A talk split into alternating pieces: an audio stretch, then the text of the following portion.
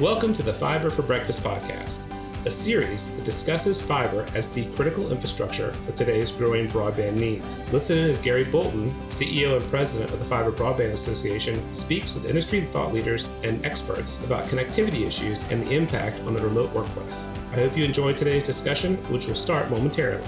And remember to subscribe and like this podcast on your favorite platform.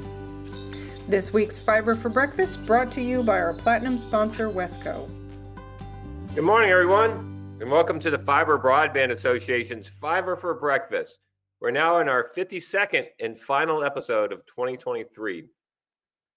I hope that everyone has had a wonderful holiday and are ready for an amazing 2024. I can't wait. But before we kick off, I'd like to thank Wesco, the platinum sponsor of Fiber Breakfast, and our gold sponsor, Network Connect. You know, today is the deadline for the states to submit their initial proposals to NTIA. So far, Louisiana's initial proposal has been approved, and NTIA has authorized the first 20% of its $1.3 billion of BEAD funding. You know, Virginia and Kansas should be next. You know, yesterday, NTIA released its approach to the uniform guidance in the BEAD program. In short, NTIA's policy will be directionally aligned with Treasury's approach, which includes the following, providing flexibility for program income, leveraging the efficiencies of fixed amount subgrants, enabling permissionless network upgrades, and establishing a 10-year federal interest period for broadband infrastructure projects. So we'll delve more into the details of the uniform guidance during this Fiber for Breakfast session. You know, as we move into 2024, our first regional Fiber Connect workshop will be held in, on February 8th in Richmond. You know, we have an amazing lineup of speakers, including Joey Wender from Treasury, who still has a billion dollars left to spend on broadband infrastructure from Treasury's Capital Projects Fund. Registration for Richmond is now open, so please register today as this event will sell out quickly. You can register for Richmond by going to richmond.fbaevents.org. And our upcoming workshops for the year after Richmond will be Little Rock in April, Deer Valley in June, Des Moines in September, Albuquerque in November. And of course, our big Fiber Connect 2024 conference in Nashville is July 28th to 31st. And it, if you thought last year was great, this year is going to be even better. And that brings us today's Fiber Breakfast session with Tom Cohen, the Fiber Broadband Association's Chief Regulatory Counsel and General Counsel and partner at Kelley Drye, discuss a year in review, Washington recap. Last week on Fiber for Breakfast, our guest was our favorite quantum physicist, Dr. Duncan Earle, the physicist and founder of Qubitekk, who discussed the quantum technology securing critical infrastructure and sensitive data. Dr. Earle informed us that quantum computing will break our network and communications security and encryption within three to five years. An event he referred to as Q Day, as this event, if we're not prepared, could crash global economies. You know, the quantum world is coming quickly, and only communities with fiber networks will be prepared. You know, today on Fiber for Breakfast, our guest is Tom Cohen, uh, FBA's Chief Regulatory Counsel and General Counsel and partner at Kelley Drye to discuss a year in review Washington recap. You know, Tom is a partner at Kelley Drye in the firm's Washington, D.C. office and has been the Fiber Broadband Association's Chief Regulatory Counsel and General Counsel for over two decades. In private practice, he focuses on matters involving communications, including telecommunications, wireless and media, the internet, privacy, and government relations. Tom has more than 30 years of experience in the communications, telecommunications industry sector, first as a government policymaker, serving for over a decade as the Assistant General Counsel for the legislation at the FCC and as the Senior Counsel for the Senate Commerce Committee. He then founded and was a principal in firms assessing and developing communications properties and advising businesses. At Kelley Drye, Tom assists clients with a variety of aspects of communications law, including federal and state administrative and legislative advocacy and business-related legal matters and litigation. So welcome, Tom. And for our, quest, our audience, type in your questions as we go, because well, this will be a, a, a, dialogue, and I'll get those questions in as we um, get to those topics. So with that, let me turn it over to Tom. And Tom, let's do a kind of a a rundown of kind of from the key agencies of you know what kind of happened this year and what you kind of think is going to be going on next year. So let's kick it off with like NTIA and what's going on with NTIA. Well, thanks, Gary, and as always, great to be with you uh, and be on an uh, FC, FBA webinar. Um, you know, this was quite a year. We, you know, we look back and uh, this was sort of the setup year for NTIA and getting its money out the door. I mean, let's start with everything depended on the FCC getting the national broadband maps right. And they finally headed in that direction just about a year ago.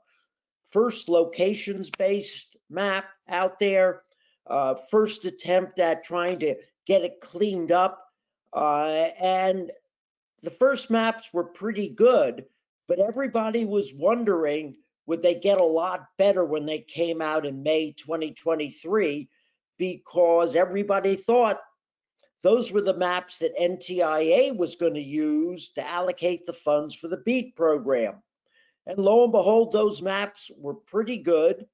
NTIA used them uh, to allocate those funds at the end of June. And that was the key trigger. We finally had good enough maps, about 114, 115 million locations. We had a sense of some, you know, 12 million unserved, underserved locations. And on that basis, NTIA said, here are the allocations for each state. And after they first allocated them, they did a little bit of rejiggering over a month or so, and then finalized them the end of June, uh, such that, as you said at the beginning, today is the key date for states to submit their initial proposals. This is the deadline today. And so that triggered everything. On the mapping, um, so it looks like some states came out really good um, and some not so good on the mapping. Is that mostly the ones, the states that did their homework and had their own maps and could challenge those, uh, the fabric? Um, you know, Gary, it was a combination of things as well. You know, you have on the maps two parts the denominator, the broadband fabric, and that really much, you know, was CostQuest doing and a work in progress to try to get it right. Here, states came in tr- truly and tried to help get that to be more accurate. Then you had the data that came in, the numerator, from the broadband providers. Uh, the issue there was principally those technologies that are more distance sensitive or where coverage is a little more dubious. And here uh, is where I think challengers, states, FCC all came together to hone it. Everybody recognizes there are still issues out there. And certainly there were some states that were a little bit upset about the allocation, saying, you know, you didn't get the out locations quite right. The providers' data was a little suspect.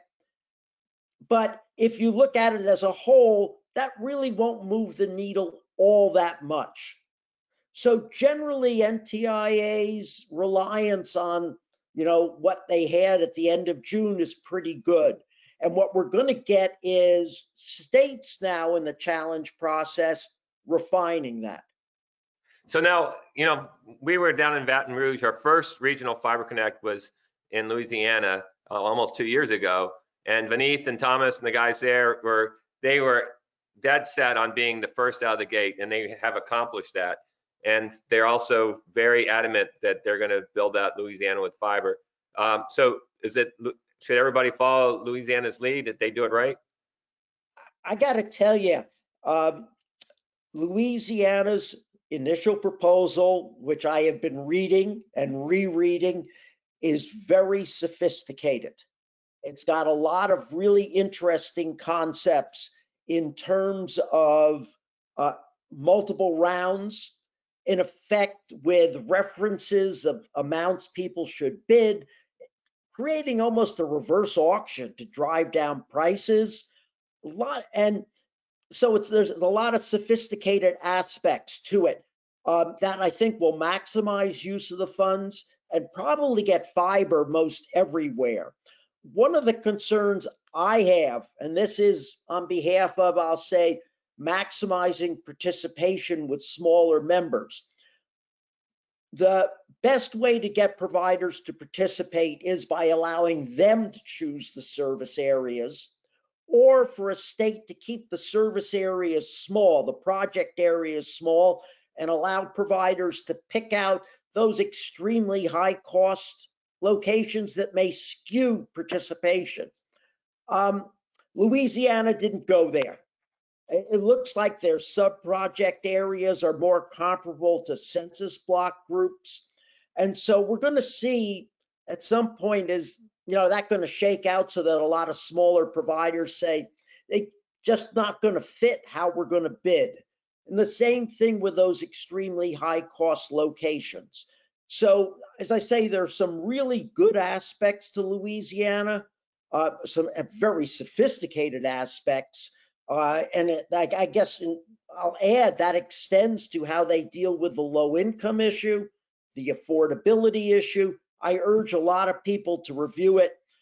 Whether every state can do that, we're going to see.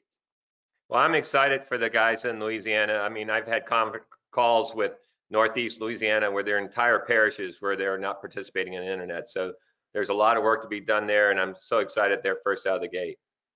Yeah, I and I expect they will sort of lead the way. You know, the the issue is going to be Gary that while there's a deadline for the states to come in, there is no deadline for NTIA to approve the proposals.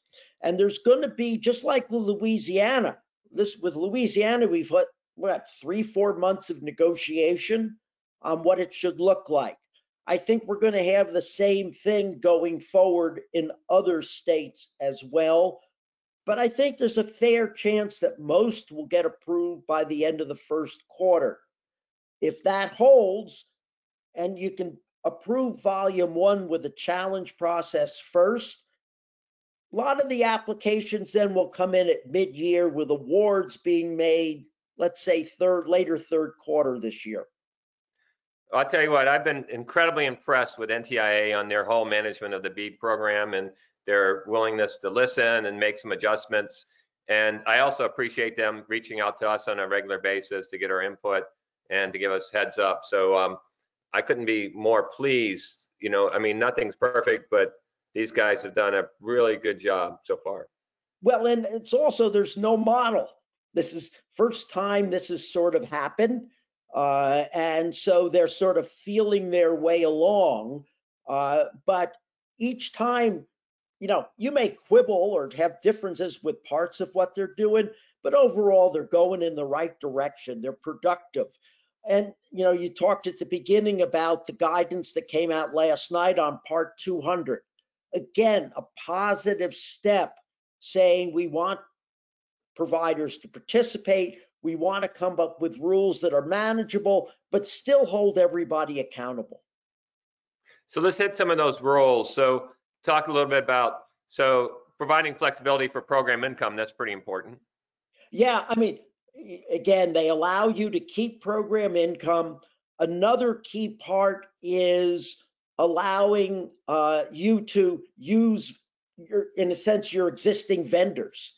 You're not going to have yeah. to go out with uh, a new procurement, and that will help people facilitate bidding uh, and also facilitate integrating a new project into their current networks, backhauling or something. So that makes a lot of sense. NTIA also is making sense sort of on what's known as the uh, interest period, the federal interest period, holding it at 10 years. So, and, and other steps as well so they really try to, again, balance facilitating participation with accountability.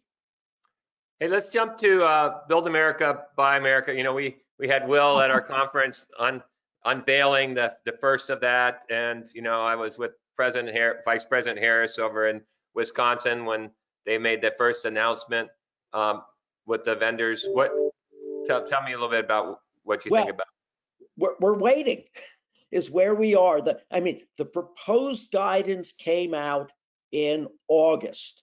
Uh, and hats off to NTIA.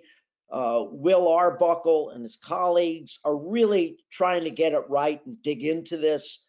Um, they sort of have honed what they're doing on fiber and optical fiber cable. Uh, they've kind of honed it on electronics, but they still had a lot of work to do on other than access electronics, enclosures, all this other, and all the other equipment. And it's just taken a bit of time to work through that all to determine what could be made here, what couldn't. And so that guidance should come out any time. I expect it, you know, probably middle of January, something like that. Because again, you'll need it if you're going to bid in Louisiana. So, so just quick summary of NT, NTIA is that two thumbs up. I mean, in two years, got a whole program together, got all 56 states and territories participating. We're going to have everybody's initial proposals in today. Um, they've already started awarding money. I mean, is that two thumbs up or? Yeah, I mean, I mean, you let's all be realistic about this. Again, brand new program, standing it up for 50 states and what six territories. It's, it's an enormous task, and they've really accomplished it, you know, in a, in a reasonable way. And remember, Gary, at the same time, they were had other grant programs, middle mile, public-private partnership, tribal program. NTIA as well as managing Spectrum came out with that report recently. Uh, you know, and also AI, where they took comments and are in the midst of a report there.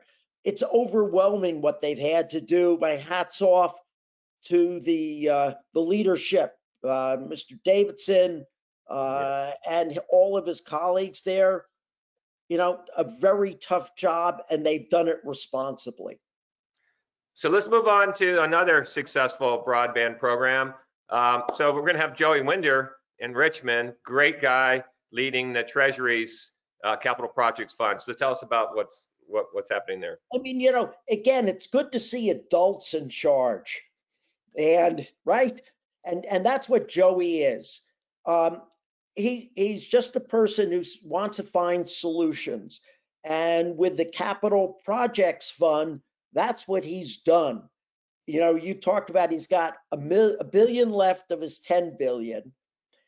Uh, by my count, and I and I'm sure I'm off a bit, you know, he's given out for deployment projects probably about seven and a half or so billion, reaching some two million locations. And they're all fiber projects. I mean, he's the first out of the gate with 100 by 100 symmetric requirements, yeah. prioritizing fiber. I mean, just great work. And it's an interesting paradigm of how all of that has worked with states proposing things to him and him then working it out and negotiating, not just on deployment, but on certain digital, you know, equity programs, adoption. Um, you know, a first class job and I'm interested in about a month to be with you all in Richmond to hear him sort of recap all he's done. It, it's something, you know, as we look down the road and there's going to be stuff left behind, how do we do it next time? And you certainly have to look to how the Pro- Capital Projects Fund has worked. Yeah, no, I mean, the most approachable guy in DC. I mean, just someone who really listens and uh, just a great guy and a great program. So another two thumbs up for Capital Projects Fund, would you say? Yeah, no doubt about it. Uh, yeah. And, quite enthused, you know, and, and it's like on these Part 200 rules, Treasury took the lead and showed how to do it.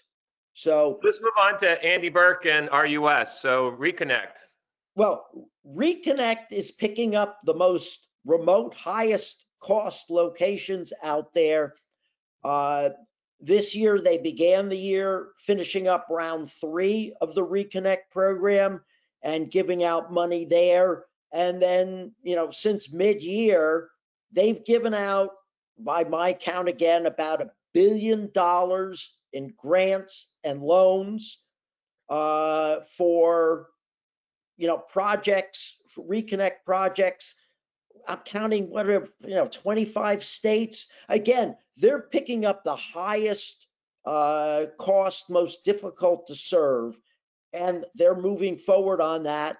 They're getting new money again from Congress for another round to keep on filling in and bringing, in almost every instance, fiber to these locations.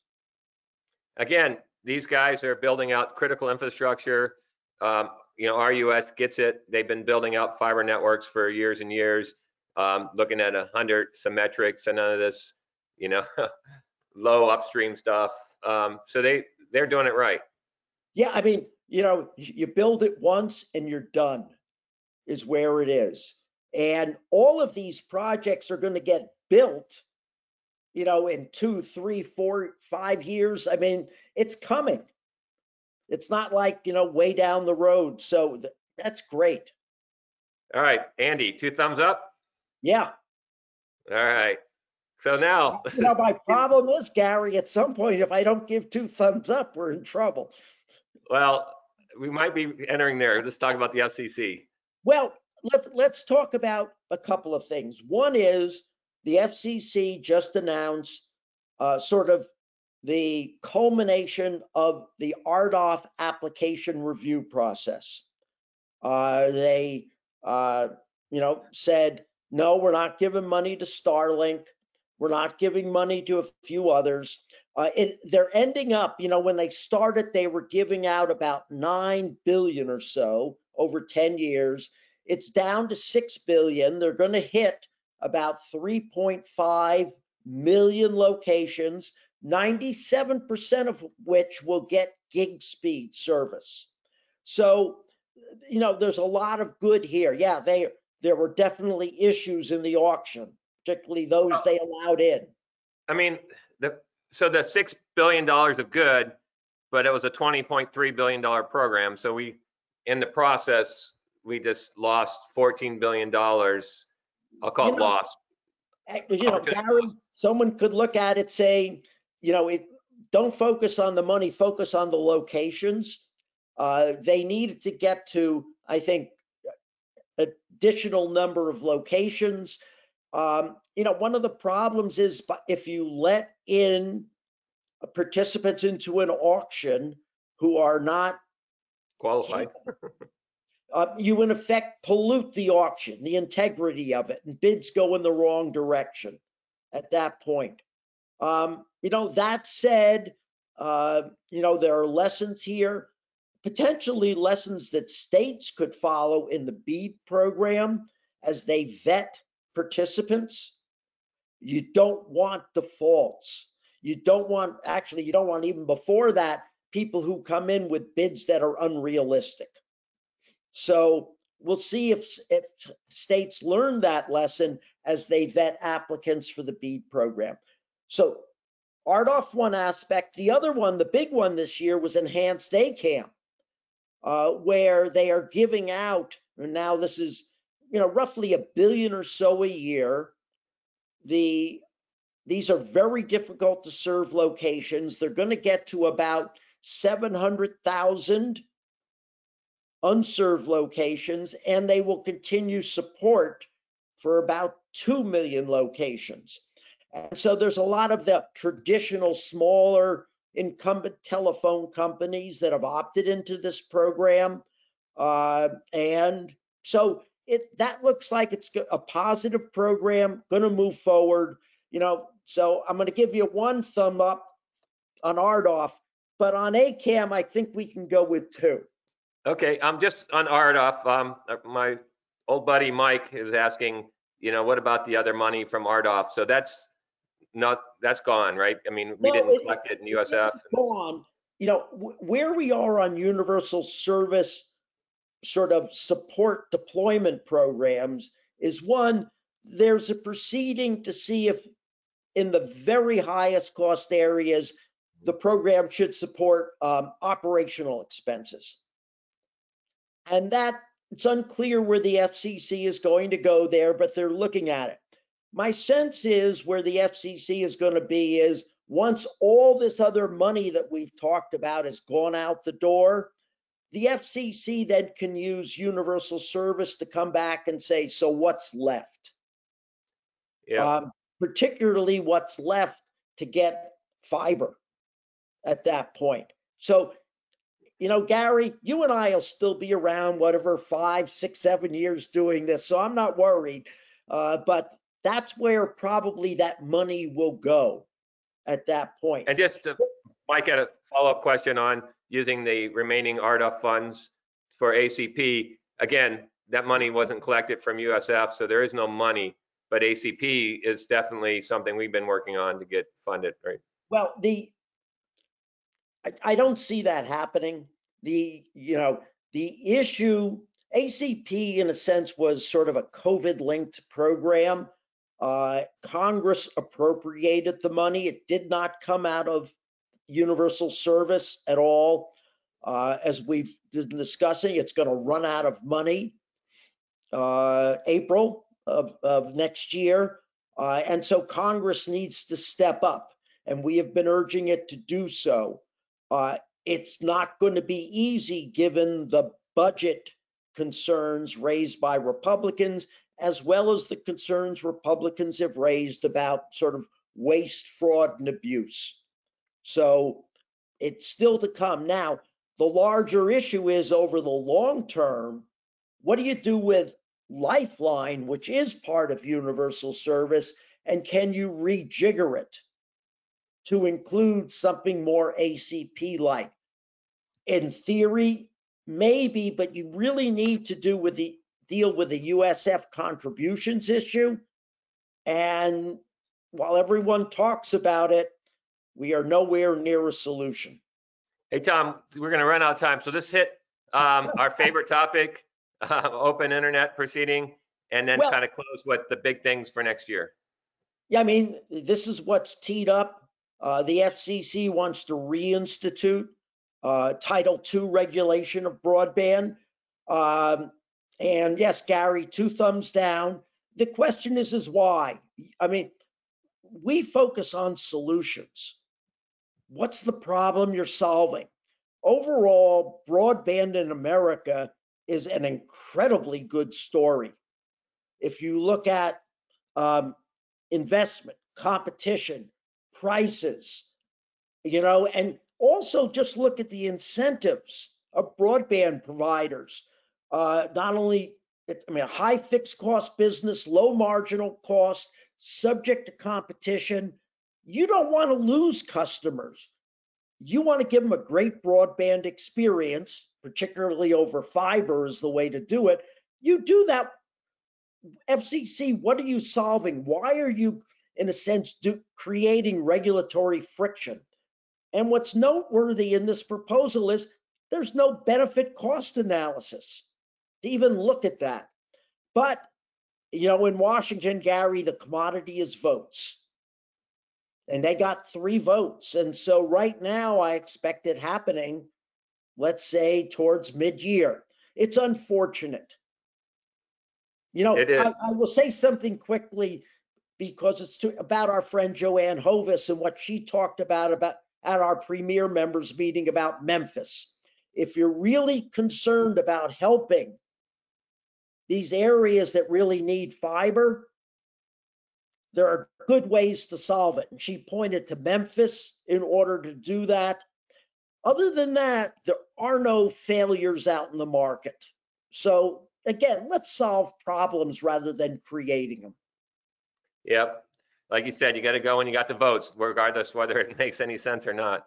Um, all right. So real quick, what's the big things in 2024 that everybody be looking for? well, again, BEAD, BEAD, BEAD, BEAD applications. First challenge processes in the first half of the year, followed by applications and awards.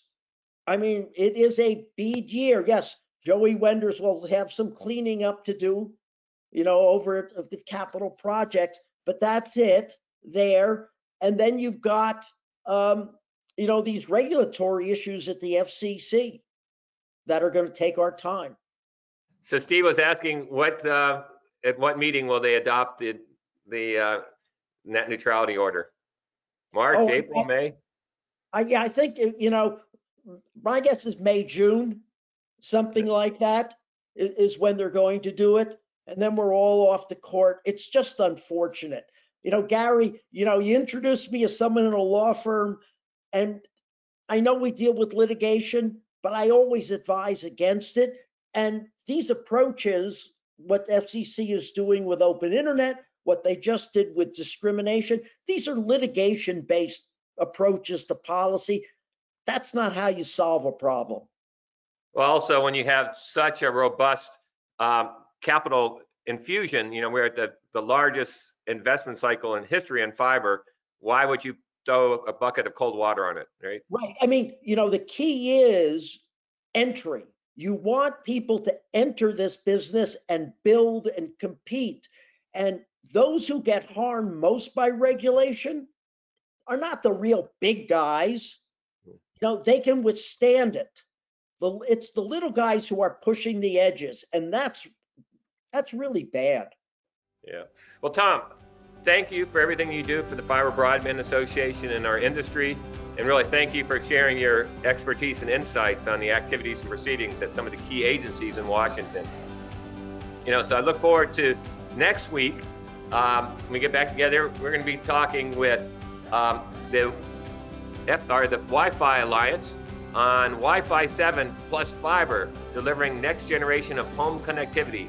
So if you're interested in what's going to be going on in the home and Wi-Fi 7, please join us next Wednesday. So thanks everyone. I hope you guys have a happy new year.